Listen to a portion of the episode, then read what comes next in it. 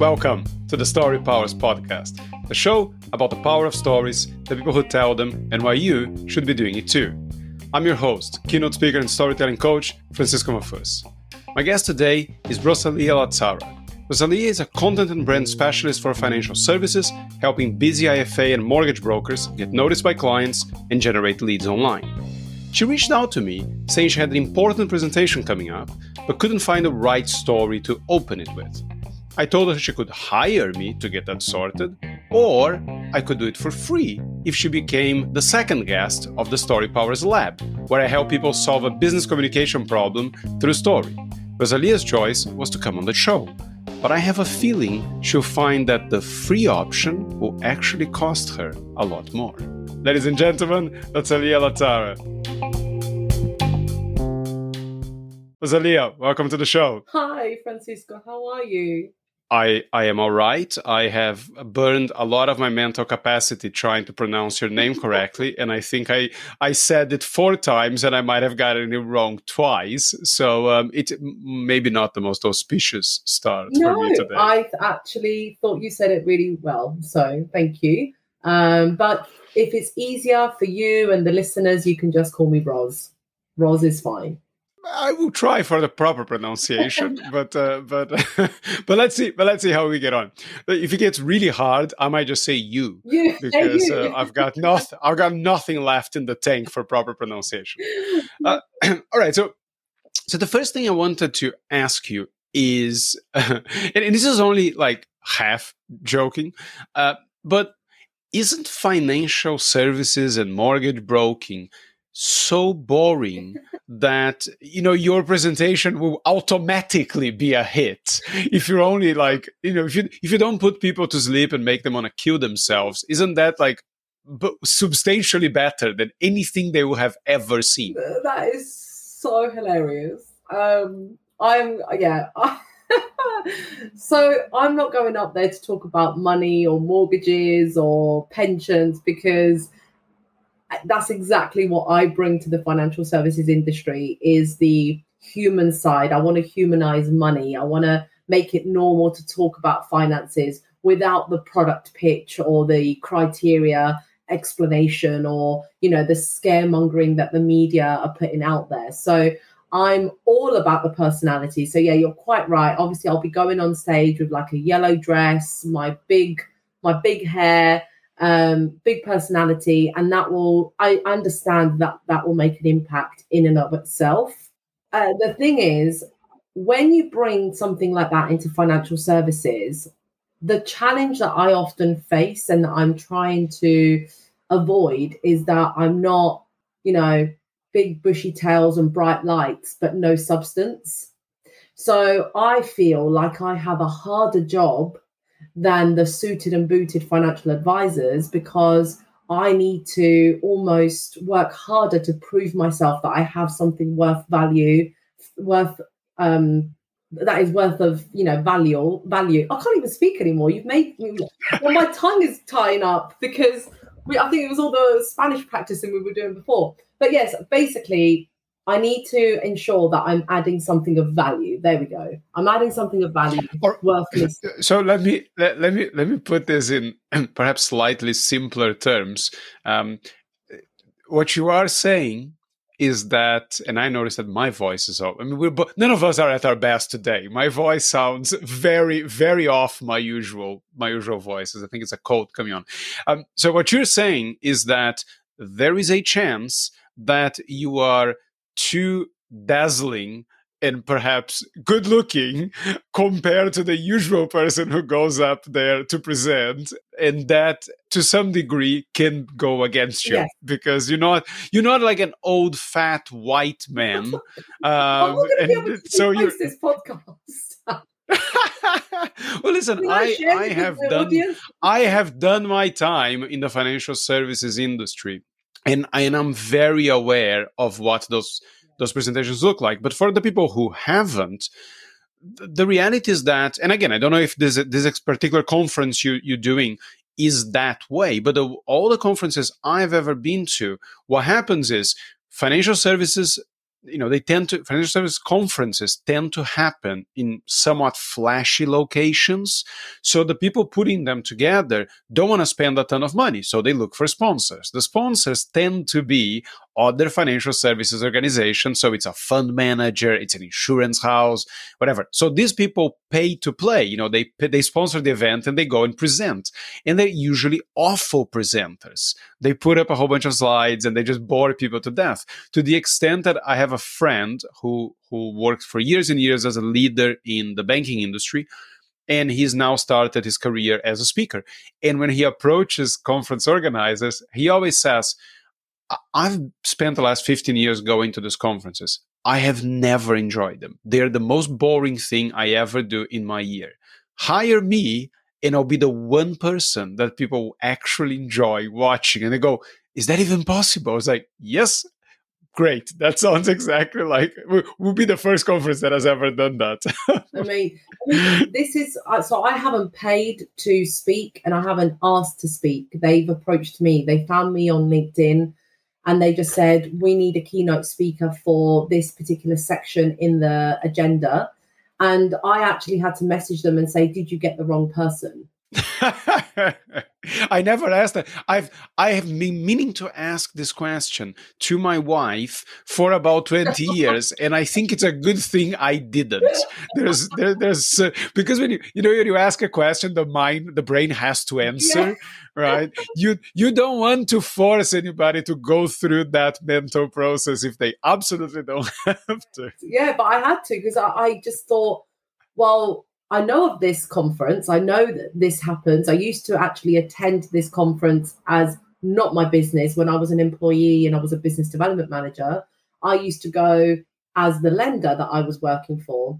So I just always saw it as, you know, the elite people in the industry, like the, the most senior people of the industry will be speaking at this event. Why on earth would they be asking me?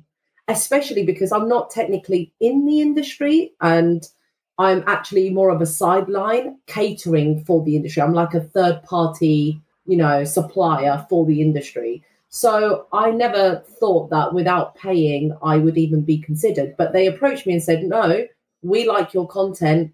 We know what you're saying is of value, but we don't have anyone in this space that we could see doing a better job. Like you, it's it, the title of the presentation is how to market your uh, financial services business to Generation Z. Who in financial services is going to talk about that?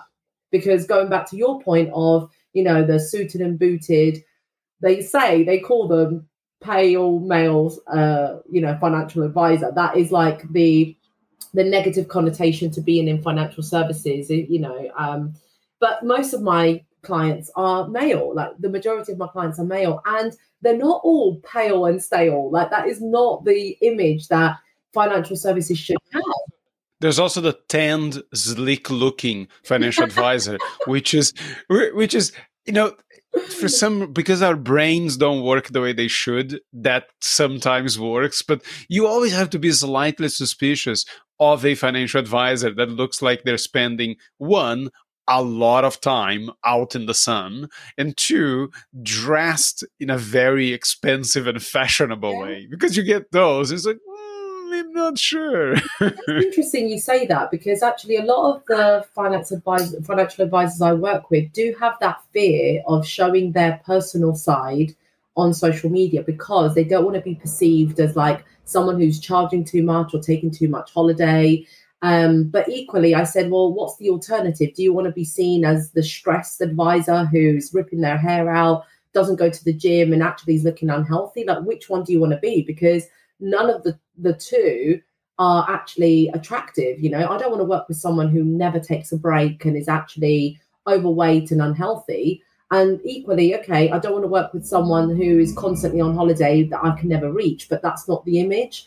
It's all about how you tell the story, isn't it? So um, it's the story behind what you post about. Obviously, if you're constantly on holiday, but you are still working, I don't see any harm in that whatsoever. So it's about the lifestyle, about people you connect with as well. It's it's what you said it's completely true. And, coming from me, this is not biased at all. But it is the story you tell and how you spin it. I just the other day I heard um, I heard a financial advisor who's also a speaker. Uh, it's called Sandro Forte, and he was talking about how when he started in the industry, he used to he was 21 and looked like he was 14. And what he would say, because he knew he was the elephant in the room as soon as he went to see this, you know, you, people that were always older than him. And what, what he said to them was, uh, there's something I can offer you that pretty much no one else in this industry can offer you long term financial planning, uh, long term financial support. Yes. Uh, and people take a moment and go, oh, yeah. This guy is not gonna die 20 years before we die. So, so you know, if you find a way to spin things intelligently, then that's all fine. Okay, so there's a point you kind of raised, and I'm going to be indiscreet now. Um, so hopefully, this is something you can actually answer because I do think it changes the way we approach what we're doing here. Is this you said you haven't paid to speak? You haven't gone after them and asked them to speak, so they have asked you to speak. So the, my question here is, I don't know if you can answer it, but is are you being paid to speak or not? No. Okay. So the reason I'm asking that, I have obviously no issues with people being paid to speak because that's a big chunk of what I do. But the reason I'm asking that is because it makes a very big difference if you are a keynoter or what uh, someone I've gotten to know well over the last year, Tamsen Webster, calls a free noter. So a keynoter, you've been paid, you have a job, you you deliver, and you, I mean, although you obviously want more business to come out of it, you don't have to. You've been paid to do that job. With a free noter, it's different because if you don't get some business on the back end, then um, you know you've gotten no money out of the you got exposure, but you gotten no business out of it. So um, my friend, for example, that I mentioned earlier, he also a lot of what he does is he's an executive uh, coach uh, on for leaders. So in the beginning, he was proposing to organize as you know, let me come and speak, I'll be entertaining, blah blah. And this is what we can't pay you. He's like, no, it's fine, no problem, because he knew that at the end of his talk, people would come to him and say, um, is is there any chance I could work with you? And he started getting all his coaching clients through that.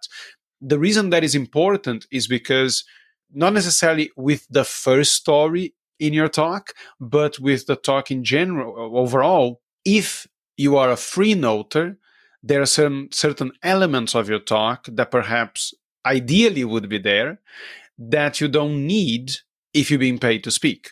You can actually have a free note that sounds exactly like uh, a keynote that sounds exactly like a free note because you still want to show your professional expertise and you want to give people an idea of what looking uh, working with someone like you looks like but it does change slightly because you know if the client says you cannot do any of these things that's a lot easier if you're a keynoter than if you're a free noter if they you know some clients will say you cannot mention any of the services you have. You cannot and then you still do it but you do it in a much more skillful way.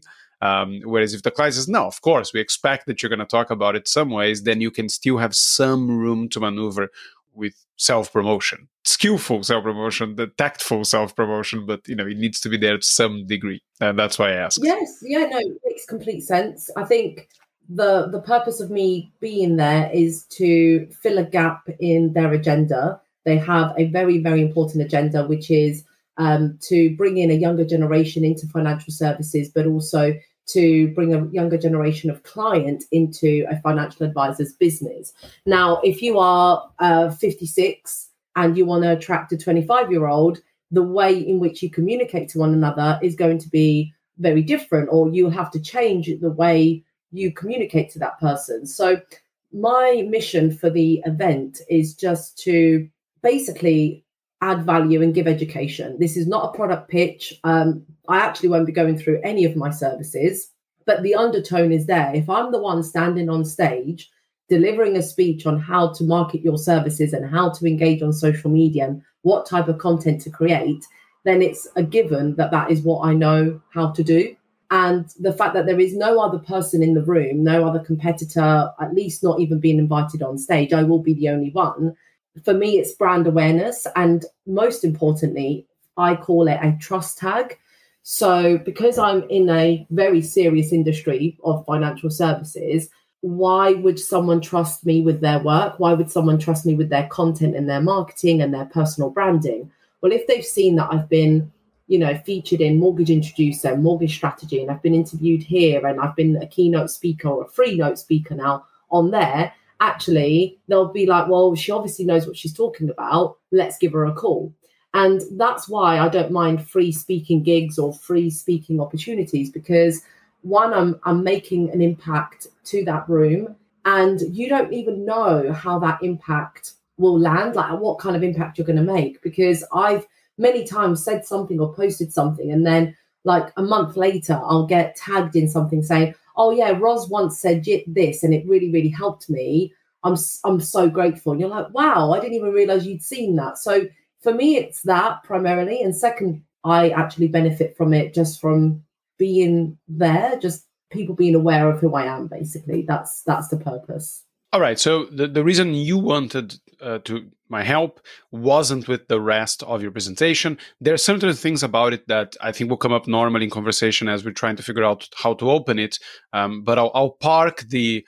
Um, I'm not even talking about my services uh, because I have a feeling that there is a, an amazing way to talk about your services without talking about your services. And I think uh, this is something most presentations should do one way or the other. And sometimes it's just the quest, the change of like one line or two that changes completely the frame of what you're sharing.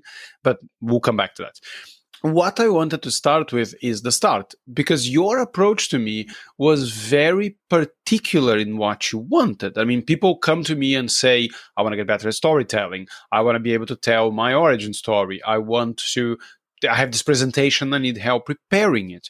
But yours was very, very specific. You said, I have this presentation, I know what I'm doing, but I want a story to open it. So if you felt confident with everything else, why did you feel you needed someone else's uh, expertise for that particular thing, which is the opener? So, okay, good question. So, I believe in two things that are related to this topic right now that you've just asked me about. Number one, doctors need doctors. So, just because I know how to solve a problem for myself or for my clients, and I'm a qualified in inverted commas doctors doctor does not mean I would never ask another doctor to take a look at my problem. And I certainly won't be able to be in the operating room under anesthetic and operate on myself. As good as I might be, I wouldn't be able to do that. So the reason I asked for external help is because this is the biggest gig I would have ever been given in my career to date, where I'm now speaking as me, as my company. I'm not a BDM anymore under someone else's brand. It's me, it's my company. It means a lot more.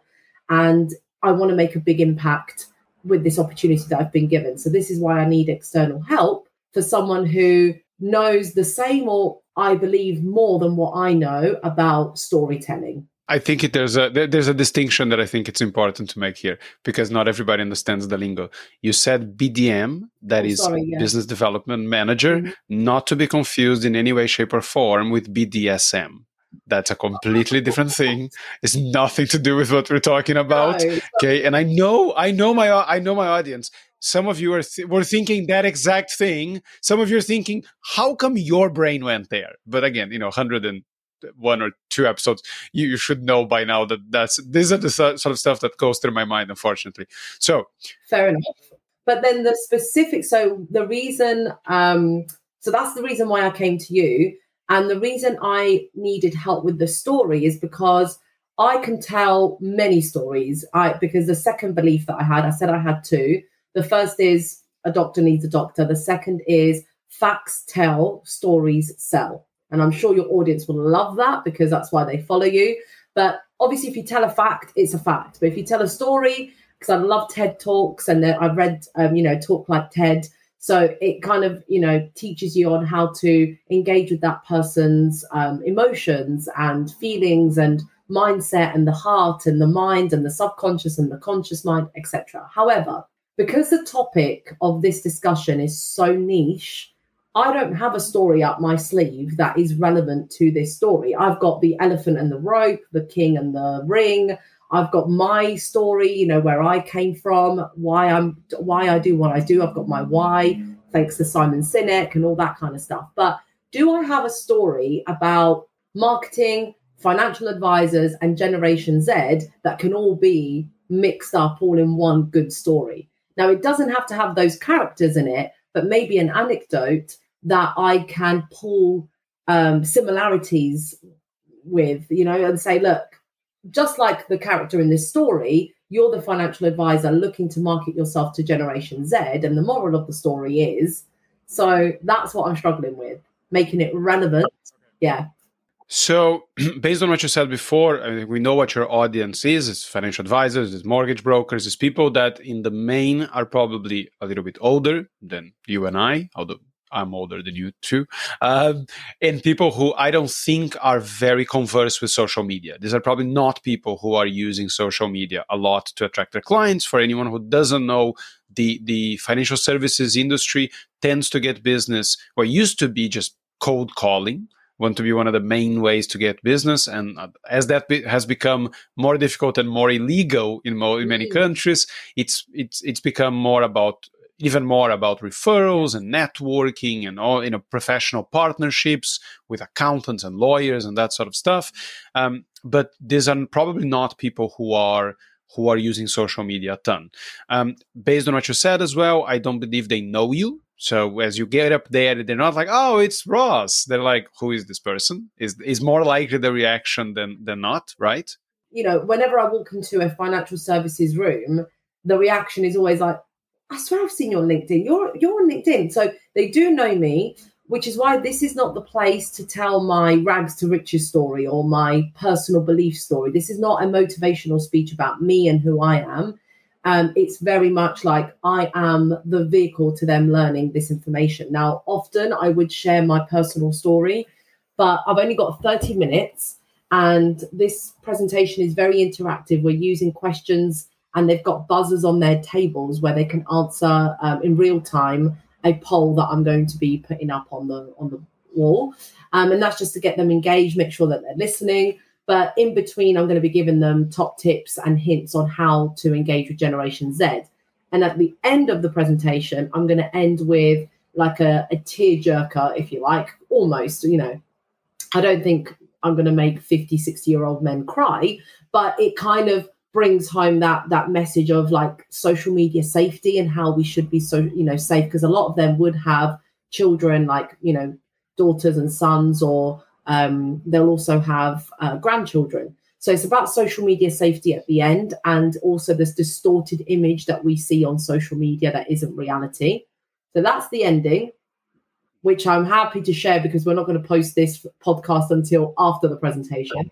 But the intro i wanted them to kind of sit on the edge of this or just think differently. So the, the, the purpose of the story is not who is Rose and how motivational she is, but more about, okay, now I get it. Now I'm thinking about social media. I hate it. I hate social media, but I'm thinking about it. Sure. We'll, we'll, circle. I hate saying this. We will come back to we'll circle back. We'll, we'll come back to the to the to the to the beginning story and what that story is meant to do in general and in your particular case. But the, the way to start any presentation, the way to, sorry, the way to start developing any presentation, designing and figure out what needs to be in there and what isn't, is always the end. So does I have a good friend who's been on the podcast called Conor Neill, and he calls this point X. So at the end of my presentation, I want my audience to. And that is super important for us to know from the beginning, because if you know what your objective is, then we can figure out what what would need to be in the presentation, but also what is the best way to open that presentation that is, you know, thematically in line with the rest of the stuff you're doing. The, the, the first story doesn't need to have everything, but ideally, it's not completely, you know, it's not a completely different subject than what the presentation is going to be like or the outcome you want is going to be.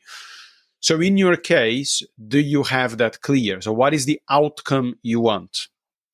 So, well, the outcome the venue or the organizers want is for the advisors to walk away knowing how they can begin to talk to Generation Z. Okay, on social media. Yeah, on social media, basically. Yeah. All right. So the one thing that I always find a very good point to to any story is is this idea of opposites of the change that happens in the story of the arc of a story or a presentation. So, if by the end of your presentation you want them to feel like people who are motivated or capable of talking to Generation Z on social media, then in the beginning of your presentation, them or you or someone needs to be someone who is not capable of talking to Generation Z or who doesn't feel like there's a who's not doing that now who doesn't you know, they need to be the opposite of where you want them to become by the end of the presentation. So the first thing that i have in mind when, I, when i'm thinking of what you're trying to do is say okay the, the, the first story, there's a few objectives for that first story. The first one is obviously capture their attention, right? You want them 30 seconds in, a minute in, thinking, well, first paying attention to you and thinking, hmm, this is different. This is not what we usually get in these presentations. You also want them to be relating to whatever you're describing. Now, you can be that character. If that is the case, then it's great because they're relating to the situation and to you as well. But you don't have to be. But you need to be describing something that is relatable to them, which is why the the rags to riches story that a lot of people think should always be the beginning of a presentation often is not, because it might not have anything to do with with the journey you want them to take. And the best way to make that story relatable is to talk about the specific problem they are having. So, either the problem they are having because they don't use social media, or the problem they might have had when they tried using social media. So, your beginning story might have n- nothing to do with social media at all, but it still needs to have something to do with a problem they will relate to, a problem they recognize as their own. Now, I think I know what the answer to that would be, but I'd rather ask you if, and this could be one of the options, right? But if we're talking about all these financial services people, what is the problem that they all relate to that social media might be the the solution for? What is the problem that they might they all have, they all have. Or, or or or can relate to at least. They either had it at some point or have it now and social media could be either the solution for that problem or one of the solutions for that problem. Okay so the the most common problems that my clients or prospects come and talk to me about is the confidence factor having the confidence to even post because they know that, for example, video, they, they know the answer. They know that video is the most engaging form of content. So at some point, whether they do it alone or they hire me, they're going to have to do video. So the biggest barrier there is putting yourself out there on social media because you don't know how, you don't want to come across silly, you're you know, you want to be taken seriously as a financial advisor, but actually that stops you from engaging on a personal level with all your clients. So it's the video confidence it's the do i even have time? That's the the next biggest barrier. They they start with that but then when you solve the time problem they're like oh yeah but i'm still scared. You're like right. Okay let me let me take let me just peel that peel a layer away from that. The video or the social media is a way to achieve something is a way to solve a problem because their problem is not I don't look good on video or I don't have confidence for video. That's that's the obstacle they come up against when they're trying to solve another problem. So what, what is the what is the more fundamental problem they have that they're trying to use social media for? Where's my next lead coming from? Yes. So so that is, that is the problem because yeah. for a lot of these people, and this is true in any industry, if your business is thriving, and you're not you're doing what you're going to talk about they're not going to care about the presentation because they're already doing. They might just pick up some tips but they're not it's not a burning issue for them.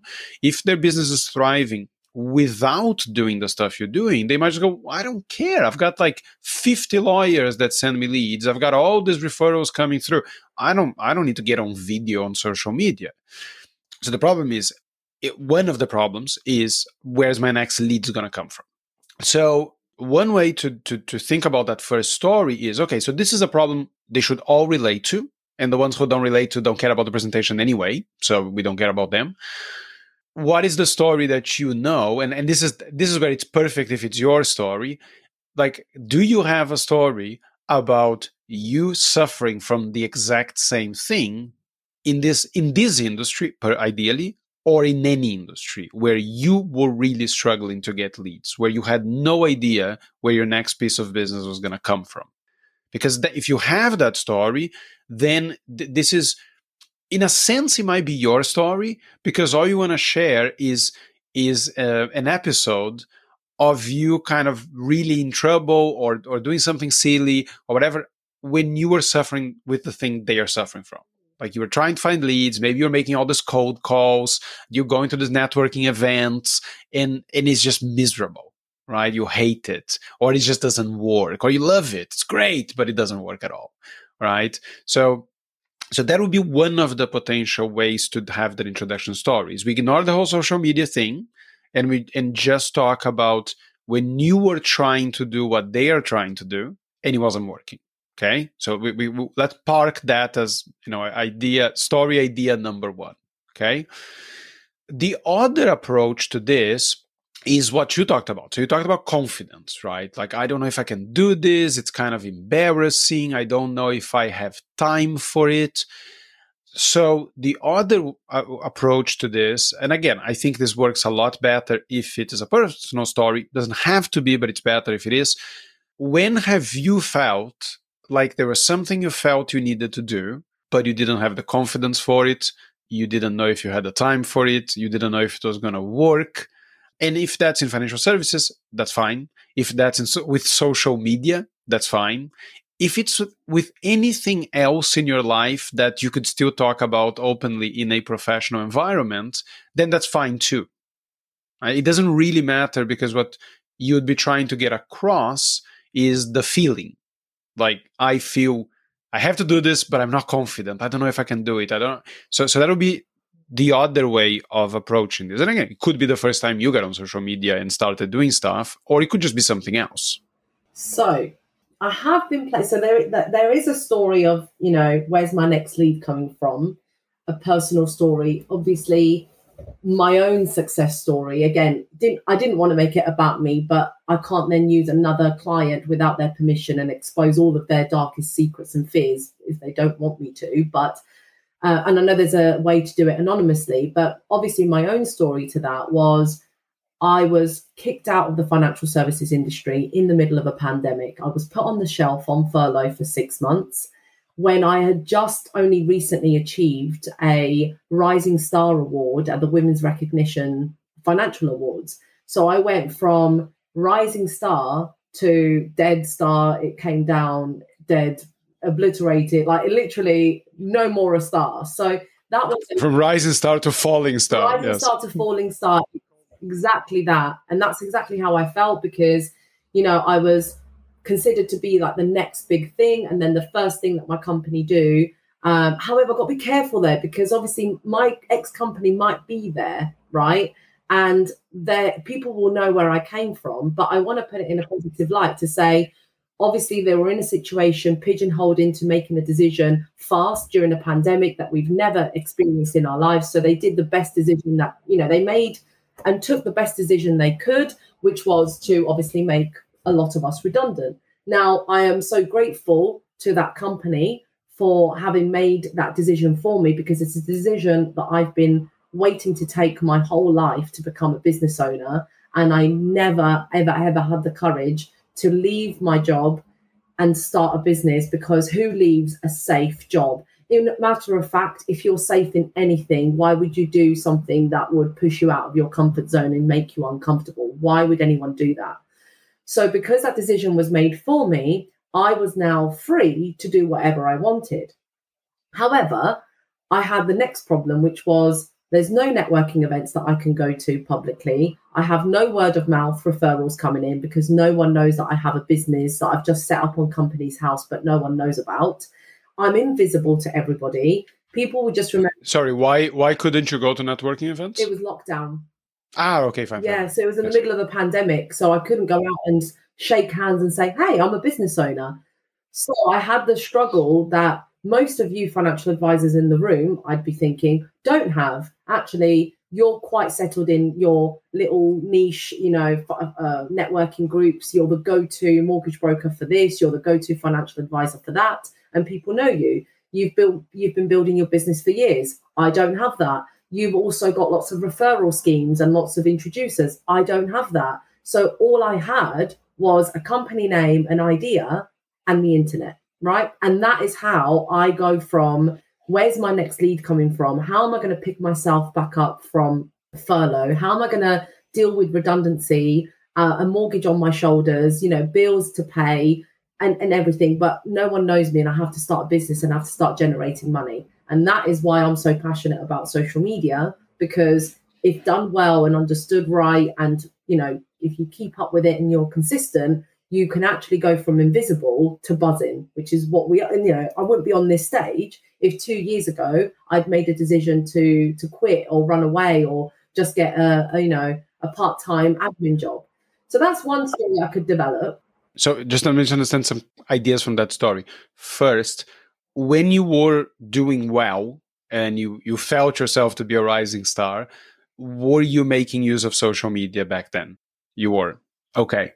So I always talk about mm. that your your personal brand needs you before you need it. So I didn't that actually, when I did make the brave move to announce to my audience, to my connections on LinkedIn, but of which at the time I only had, I'd say 500 relevant connections. Um, today I have 10,000 of the right audience. But my message was going out to a few people in the industry that I would start my own business. Now, because I'd already made my face and name known on social media, albeit under a different brand and under a different name, by the time I'd left and was made redundant, the old label that I was carrying didn't matter anymore because people would remember me for Rosalia. And that is what I owe my success to is that I didn't just become an overnight sensation on social media just like that. It's years and years of having connected and, and exposed myself online, right? my personal story, my wedding, my redundancy, everything, you know, is out there like an open book. And that's what enabled people to then see me for who I really was. Just so I understand, is it a big part of your of your talk how how they need to be building their own personal brands? Yes, because I'll be using so the slide, the first few slides that I've got are is a picture of Molly-Mae, Greta uh, Thunberg, and the third picture is of um oh the singer. Anyway a singer. They're all generation z so they're all in their 20s and they are all millionaires if not billionaires right? Okay so so, so let, me, let me just go back to that story before yeah, the details start escaping me the, story is it can work as well but we just need to be clear on the details so if your story is that you know you, you, everything was going well um, you were enjoying the job you were really looking forward to it i mean there's some details that can be added to just make it a little lively but then you know when you thought everything was okay your boss called you in and you know again i understand the concern about the company but i think people having been laid off at the time it doesn't like as long as you're all you're sharing is you know we we're, we're laying off 2000 people um, and unfortunately, you, you, know, we can't keep you. We'd love to, but we can't keep you. That's fine. Like, you know, everybody knows that that stuff happened, and you're not going to be talking about the company. You're not saying anything disparaging about them. So I don't think that's an issue at all. The other part of it is you being locked down, like most of us were, and like hitting on how the traditional forms of business didn't work anymore for you like there were no referrals coming in because you had no clients. Um, you couldn't go out to networking events. You didn't feel that you could set up, I don't know, professional partnership, whatever, right? Essentially, you have to say all these things that I would have normally done, I can't do or they don't work anymore. Because that is essentially what you're saying to them. You know, all these things you would normally do that you have been doing, they either don't work anymore or they don't work the way they used to or they're not going to work with the new generation. Okay. So whatever you're doing now, it won't work forever. You have to do something different. And and you experience that exact same thing, right? Exactly. The twist here is because you had like one story which I thought could be the case is then you started using social media and it was really embarrassing, but slowly you got better at it and now your whole business is based on it. But that wasn't the story. The story sounds like no, yes, but but not after you were laid off. No. So what it sounds like is you thought that you had nothing because you couldn't use these traditional methods, but actually because you made a point of spending this time on social media before and you had been posting about stuff and you had been in effect building a personal brand when you thought you had nothing because the usual stuff didn't work you actually had a brand that people trusted people you know felt connected to you so changing to a different business didn't erase that people needed an adjustment period. You need to start talking about the things you are now talking about, but you didn't start from nothing because you had the personal brand. In a sense, that's the dynamic is nobody's in the room is going to be starting from nothing. They have built stuff over time with their networks, with their referrals, and whatever. But with the new generation, maybe they are starting from nothing. Or maybe the things that they were doing don't work as well anymore. So they need something else. And because they haven't been doing what you were doing before, they don't have anything to fall back on. They have no way to reach these people. So I think that can be the story. And, and that that opens it up for you to like you can do a very short version of that and you don't have to go into detail about how well it worked. That can actually if you wanted could be like you know chop the story off pretty much at you know the moment you realize your personal brand is there and and actually your business can you know can can survive and you can build on it. And if you wanted to talk more about how how effectively that has been and sort of this is what it could look like for you because this is what it looks like for me with like leads coming in and stuff like that you can have that at a later part of the talk. Because it's not important at the beginning. At the beginning you just want to say i'm one of you. I've been where you are now. I know how much that hurts.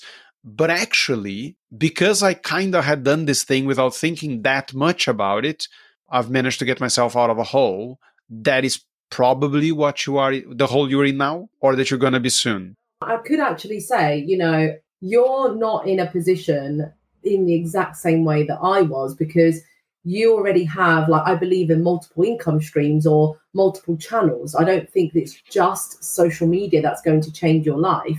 But because you've already taken care of your networking, your referrals, your introducers, your repeat business, you've already like a house. So the other the other way I wanted to explain a story was like a house. So when you build a because house mortgages money you know all linked. So another idea i had was so here's a house and here it is on one it's got one pillar or one uh, solid um, pillar that is holding it up. Over time that house will eventually fall or break away because one pillar isn't strong enough.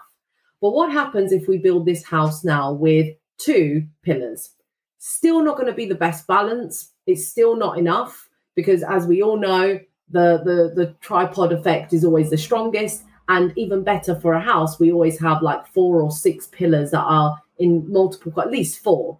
So it's going through the process of a house saying, here's one pillar, here's two. But what if we could build this house on four pillars?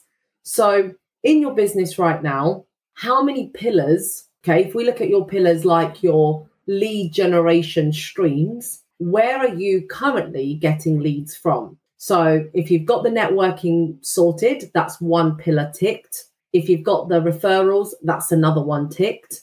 If you've got the repeat clients, that's another one ticked. But what about making and adding that fourth pillar to your home, making it even more stable and extra secure so that if one pillar dries up or gets a little bit, you know, um, faulty, we can be fixing that up whilst the other pillars are still keeping up your song solid home. Yeah, no, no. From the point of view of a presentation, that is an interesting way to explain what you're trying to give them. From the point of view of a story, I mean, it's not a story, and and I don't think it it does a lot of the things you wanted to do right at the beginning, unless, and this is where to a lot of people this is very counterintuitive, but like if you genuinely had a story of you trying to build something and being very poor at it, then then the metaphor works a lot better because you could like you could generally be saying like I know I was I was you know 12 and I was trying to build a tree house whatever and then I completely messed up because I had no understanding of what a foundation was or whatever and then you say in my years in the financial services industry I have found that a lot of advisors do exactly that when it comes to where their business comes from. In fact, I actually went through the same myself. And then you could just talk about a little bit of your experience. But I think, like a real life example that leads you into that analogy is way more interesting than just describing the analogy. Because if you start with, like, imagine a house, uh, it has one pillar, it, it's kind of really boring. I mean, I can pretend to do one this weekend and do a botched job of it, but no, you don't. You don't need to. You don't need to because you have you have the personal experience in the industry. Yes. So so so that the the only the only problem of not problem but the area to develop in that sort of personal story is it can't be just a whole bunch of telling and not any showing. So you know what are the bits that you're going to show I mean, you can have a little bit of a conversation with your boss when you get laid off. So that just brings it to life a little bit. Um, but the, the other part would have to be maybe you kind of going through like I'm gonna try this. Oh, crap, I can't do this because we're in lockdown. Like this, like I can't go to a networking event. Um, and then you start trying to figure out like you going through your options and maybe just talking to yourself.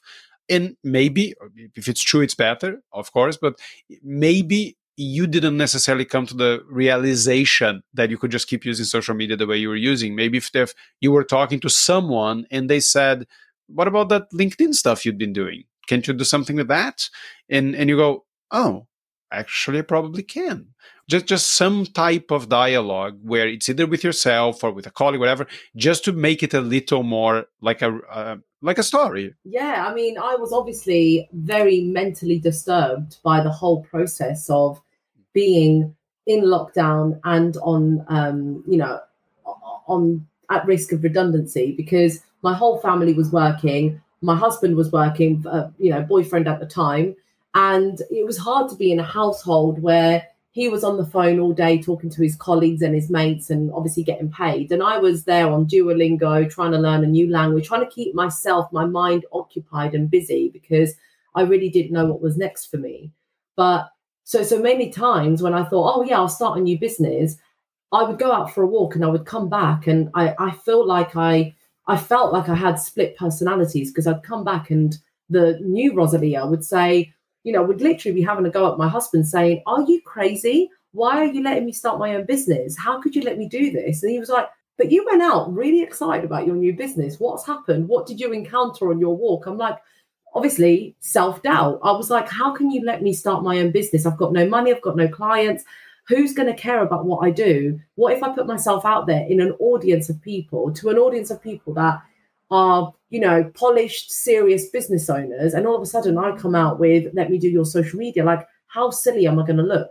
I do think you have a slightly seem to have a slightly inflated opinion of what financial advisors are actually like. Uh, I'm not having met hundreds of them, if not thousands, over the years, I I don't tend to think of them as like high achieving, poly. I mean, high achieving sometimes, yes, polished, sleek individuals. Not really. Look, we all have our own um, flaws, and and they have a lot of insecurities for sure, but the way the industry, you know, like it's there's so much red tape. What I mean is like there's so much red tape you know the compliance also having to announce to my ex colleagues and all the the my ex boss and everyone who also left but you know they were going to go on and go and get another job and paid you know a nice healthy salary. And i was just going to be like hello so i'm going to do your social media. And it just felt like i had a very you know imposter syndrome. I had a self-doubt of what i could achieve and what was possible to achieve and I knew I could use social media. It was the the answer was there in front of me the whole time. I just wasn't using it with a strategy. But the thing is about this story, while certain pain points are the same as my audience, What's slightly different is that the only pain point that I didn't experience that they are experiencing is, yeah, but how do you use it? And I don't have the confidence because I have the confidence and I know how to use it. I have the I have the solution. Um, okay, so the fir- the first thing is, and I'm thinking of this as some of your story is the opener, but not all of it. So the pain point they will most immediately relate to is this. First of all, I'm trying to figure out where my next bit of business comes from, and I don't know. So that, that is the most the most relatable part of any salesperson and financial advisors, let's be honest, are salespeople. So that is relatable. How does that make you feel is also super relatable. It's just like, you know, I, I was really good, but am I good anymore? Am I still good? Am i gonna carry on being good? Like eh, eh, how is like all my friends are doing well my coworkers my pa- partners or whatever. Like how am i gonna look at them and go out with them and feel free to just like go for a drink? Whatever. This feeling of like I'm not good enough and I cannot enjoy my life because I'm embarrassed or because I just don't think I'm worth it or whatever. So so that feeling which I don't think you have to go at all into the whole, you know, um, I want to start a business and what all of that stuff might or might not be relatable to them. What is relatable to them is you don't know where your next lead comes from, and that makes you doubt yourself a lot, and that nobody enjoys that feeling. So that, that's essentially that's the emotional pain for that opening story, and and you can keep it fairly light right? Um, you can keep it like you're talking about like, oh no, I can't do this, I can't do that. And then my, my partner says, Oh, let's go meet everybody at the pub. And you're like, I, I haven't made any money in a week. Like, how can I go to the pub? Um, right? Because you don't need to, you know, go into your deep vulnerable vulnerability. But I think a lot of this stuff can be super relatable. Where you because you said I it's not relatable to them that I already know how to use social media, but you understand imposter syndrome and you just talked about it you said, Who am I to go to these people and say, I'm going to do your social media? So, you know, you understand the imposter syndrome and feeling like, Who am I to be saying these things? Who am I to be showing myself as this type of person on social media? And in a way, that is what they feel. They feel imposter syndrome. So just because your imposter syndrome was about who you can get as a client, and theirs is about who who am I to be on social media talking about financial advice or whatever. It's still a feeling of not being good enough. Absolutely. I've just written down the three key points. You know, pain one, where is my lead coming from? So I had that pain, they have that pain every day. Pain two, am I still good? How can I carry on feeling good? You know, am I going to embarrass myself? You know, I've built a business based on trusted partnerships and relationships and referrals, how can I now add this um, social media uh, lead generation strategy to my business and still look as good as I do in my current business? And then number three is, is this actually going to work? Is this just going to be a waste of time? Am I even good enough to be on there?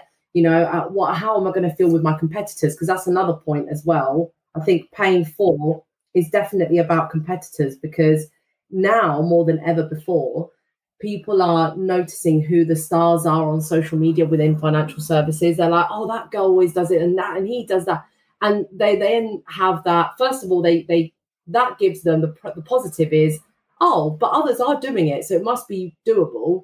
But then the negative is, oh, but they're better than me, and what if I'm not as good as them, and what if they just so there is a com- competition fear element, which I also have too, because I have competitors who even within the financial services space, are doing what I do. And sometimes they release a video like, oh gosh, that's good. Mine wasn't, you know. So we do feel like that. Um, so that could have legs. I mean, that was a story that I thought I wasn't going to use. And I specifically said I wasn't going to use it, but I guess I can now see why it's relevant. Yeah, I, I think so. The way the way I see it, and again, a lot of the stuff is fiction in my head, right? You need to you need to to correct for what is true and what works for you. But the way I see that story, and again, I'm, I'm just going to try a version of it, right? And some of it might work, some of it might not. But it was something like, um, so it was when you were laid off, that was 2020, I guess. Okay. So something like, um, um, so it's 2020 and uh, I'm I'm working in a financial services company and everything is going great. I've, I've won some awards. I'm considered like the rising star of the office. So when my boss uh, rings me up and says, uh, "Ross, can you just come into my room for a moment?" I'm like, "Okay, what what project is he going to give me now? You know, what's what great exciting thing um, it's coming up?" And then you know, I, I, as soon as I go in, I realize something's not quite right because he he looks kind of serious and he's usually a really funny guy. So I, I kind of sit there and he says, "Listen, um, I'm not sure if you've uh, how much you're keeping an eye on the news, but with with all this pandemic stuff going on, um, we're really concerned about what's going to happen with the company. Uh, and unfortunately, the leadership has decided." We're going to have to lay off a lot of people off and we're going to do that on the basis of, of seniority. Um, and unfortunately you were one of the people we're not going to be able to keep. And then sort of my whole world collapsed. I've just gone from like rising star to Halley comet that nobody even remembers anymore in a moment in my mind. And and and you know after i went through a couple of weeks of absolute panic I, I, I started figuring out, okay, know, I, there's some skills I've got. I've, I can get my own business started. But as soon as I started thinking about that, I was like, but how am I going to get clients? Because I, I always did a lot of mar- uh, networking, but there's no network events. We're in lockdown, right? So, you know, we're going to go network on Zoom. That's ridiculous, you know. And then I thought, okay, well, I can reach out to my existing clients. Only problem is I have no existing clients because I, I don't even have a business name yet, and I'm not so so that's not that's not an option either. And and then I I, I just I don't know where I'm going. I, I just don't have any idea where my next paycheck is going to come from.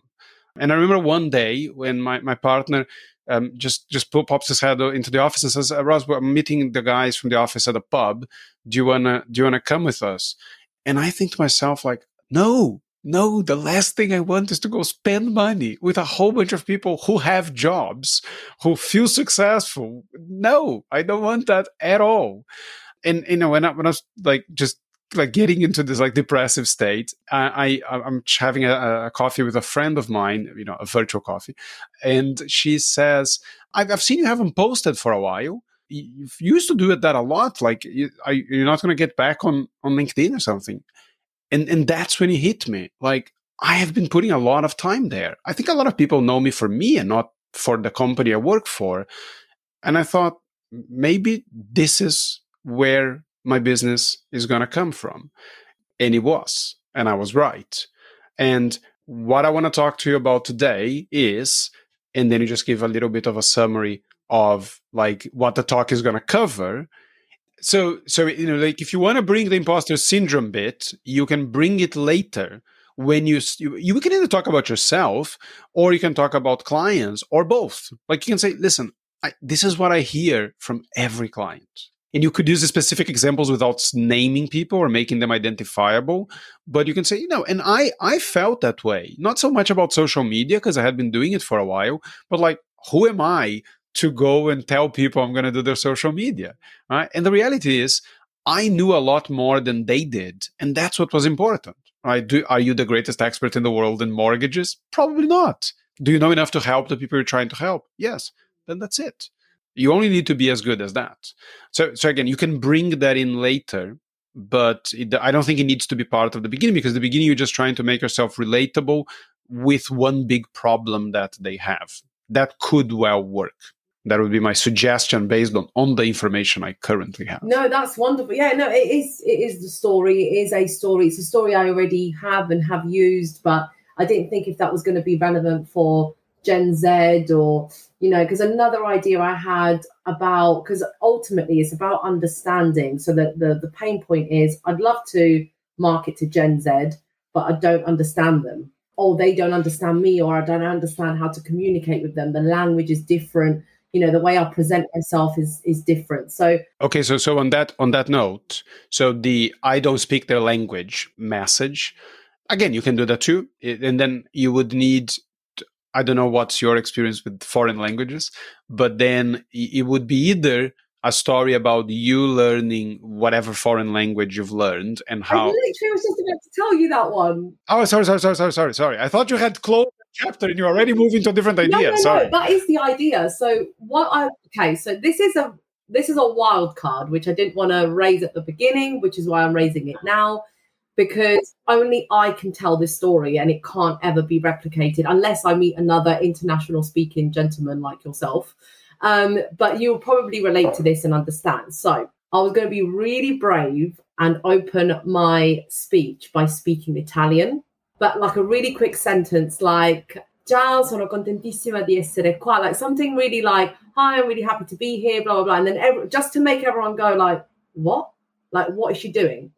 And then for me to do a, a sudden stop, like serious face, and then be like, did you just understand anything I said? And then they'd say, no, I didn't understand what you said. And I said, well, that's exactly how I felt when I came to the UK and was thrown in in a school at year three stage and was suddenly having to listen and converse with lots of people that were not speaking my language. You know, children were um, my age were just saying stuff in my face and I didn't understand anything they were talking about. But the worst part was not only did I not understand what they were saying, I had lack of self expression. I couldn't express myself. Therefore, for probably best part of six months whilst I was trying to get my ears adjusted to English, I didn't have a personality. I didn't have, when I was at school, I was just a foreign kid at school that just didn't understand anything, that needed the extra help, that needed a teacher to sit next to them just in case I needed help and I didn't understand how to ask for help. And at home, I was this really bubbly Italian, Sicilian speaking girl who, you know, was doing half the ironing, the cooking, helping grandma, mum. And I had this huge energy of personality, but just could not share it with anybody. Now, this might be how you're feeling.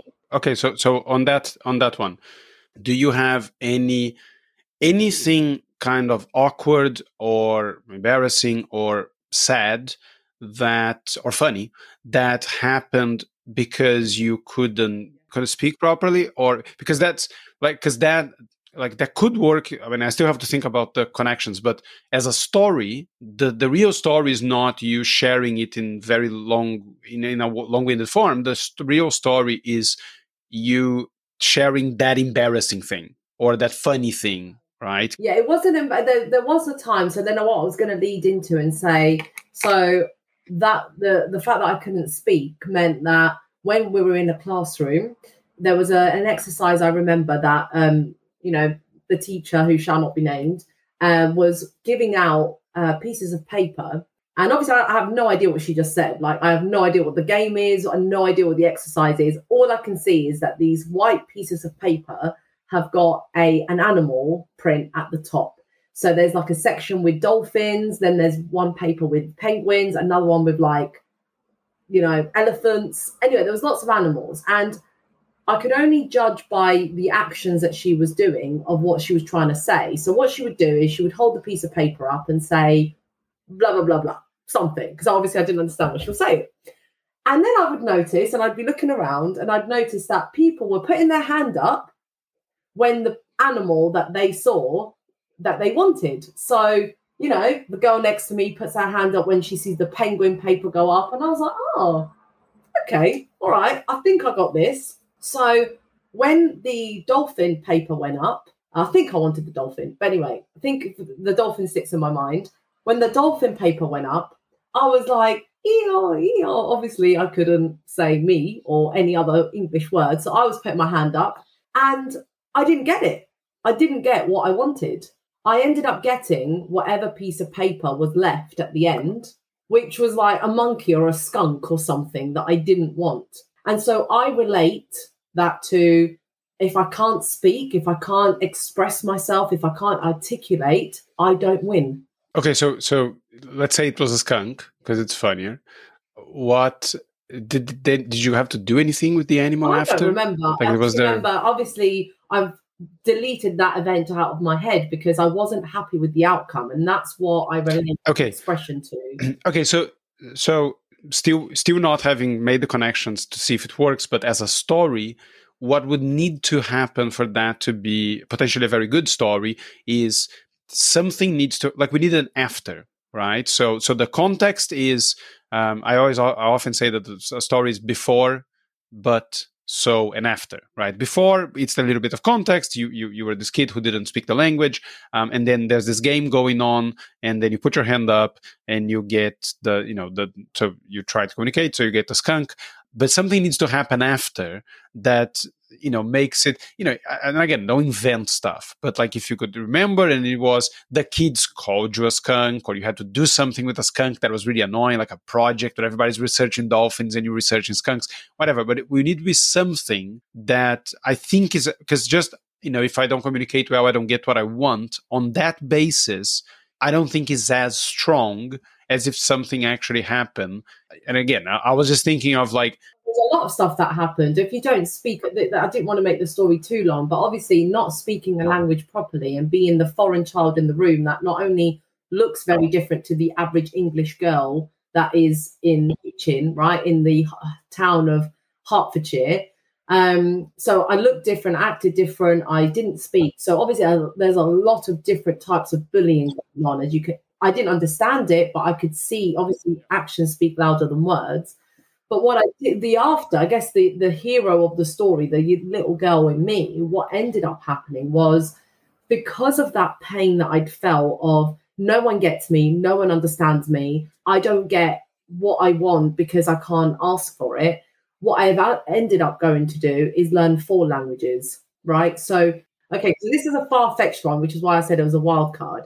But the reason I wanted to use potentially this story is because the pain in the room is I'm a 50 something male in financial services and I talk about pensions and mortgages all day long. So you might as well be talking a foreign language to me because I'm Generation Z and I don't understand you. Therefore, you're just talking at me. I don't get what you're saying. So we're never going to be friends. So I didn't have friends because I couldn't explain, uh, because people didn't know my personality. I didn't have any friends other than the one girl that, bless her, was told to hang around with me. She was told, you're half Italian, you'll do, just sit next to Roz and she'll make it through this school year. Well, do you know that 28 years later, she's my bestest friend ever? We remain friends. So the, there's synergies there between lack of understanding, lack of, you know, you're talking mortgages and pensions to a Generation Z audience. You need to change the way you speak and you need to learn the skills of how to speak to that generation if you want to connect with them because otherwise you'll be like me. The language the language connection is not so much a, a, a wild card. I think that connection that analogy works. I have two issues is here. One like we don't necessarily know what the story is to make it work because all i was looking for wasn't necessarily the fact that you now have learned four language languages was i just wanted something slightly more annoying or more painful or funnier. Because the, the skunk part is great but like if there was anything that came from there like a nickname or something then it's like it's funny but at the same time it's sad. And then it just that's it. The story kind of ends there and you make the analogy and you're done. But the only the only other issue is I, I think it's just a question of the theme of the presentation right? Because one thing is you want to talk to them and like you don't speak the same language as them, which is a very particular sort of metaphor for what they're doing. And that might or might not be 100% true for your audience, but knowing what I know about the financial services industry, working as an advisor, I had clients that were a lot older than me and a lot younger than me. Personally, I wouldn't relate to that metaphor um, as much as I would to there's the ways I've always gotten business, and those ways don't work as much anymore, and that's why I need something else.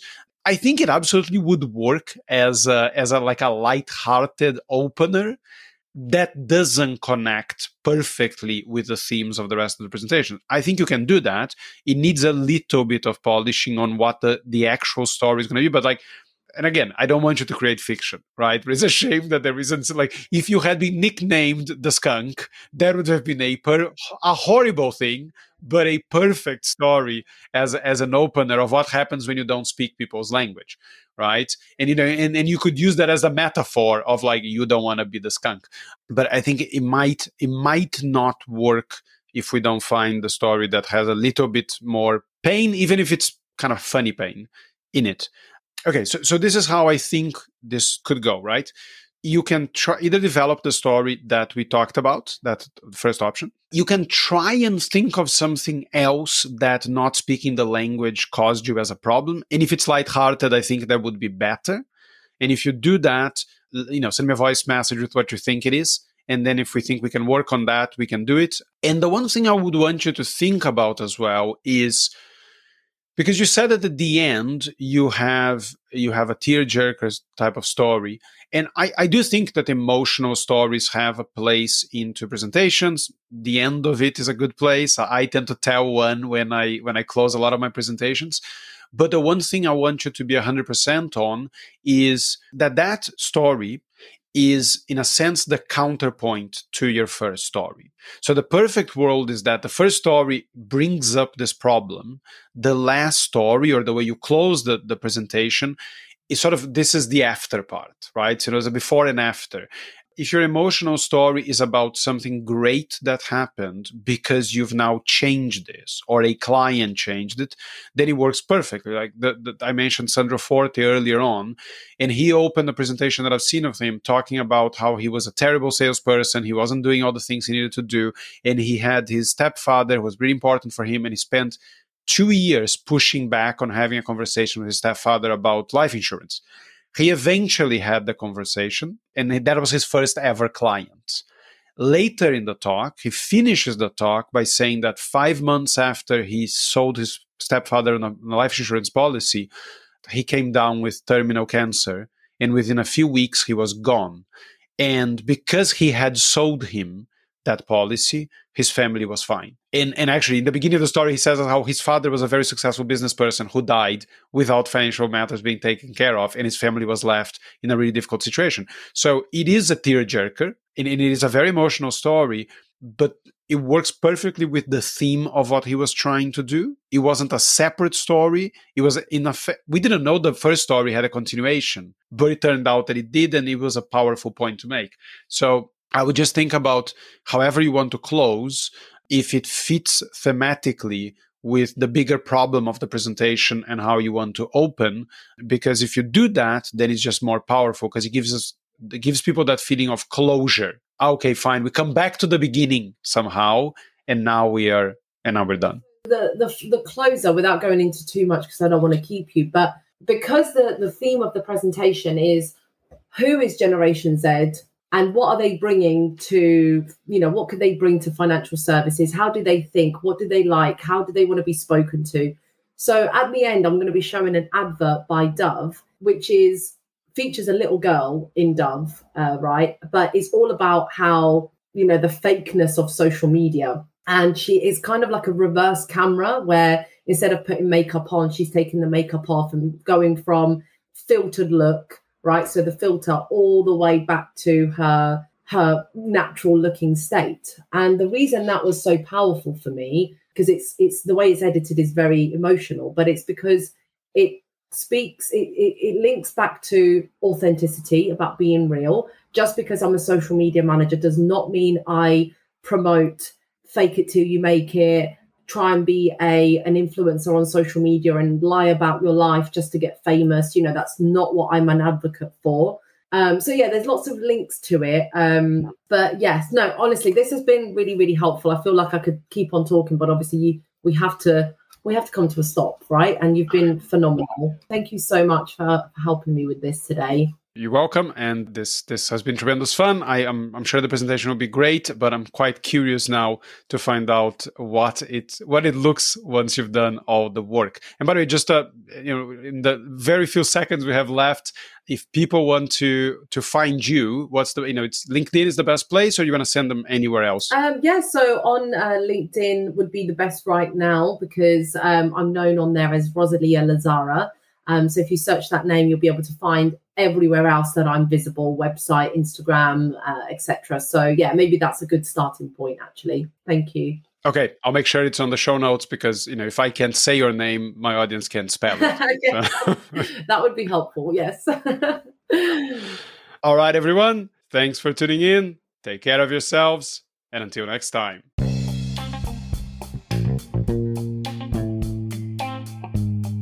I hope you enjoyed the show. And if you did, I'd love for you to subscribe and leave us a review or a rating on the Apple Podcasts app. It's very easy. You open the app and find this show. Then scroll down a little, and when you see the stars, tap. I'd really appreciate it, and it does help other people find us. And if you'd like to get in touch or find out more about what I do, reach out to me on LinkedIn or visit my website, storypowers.com.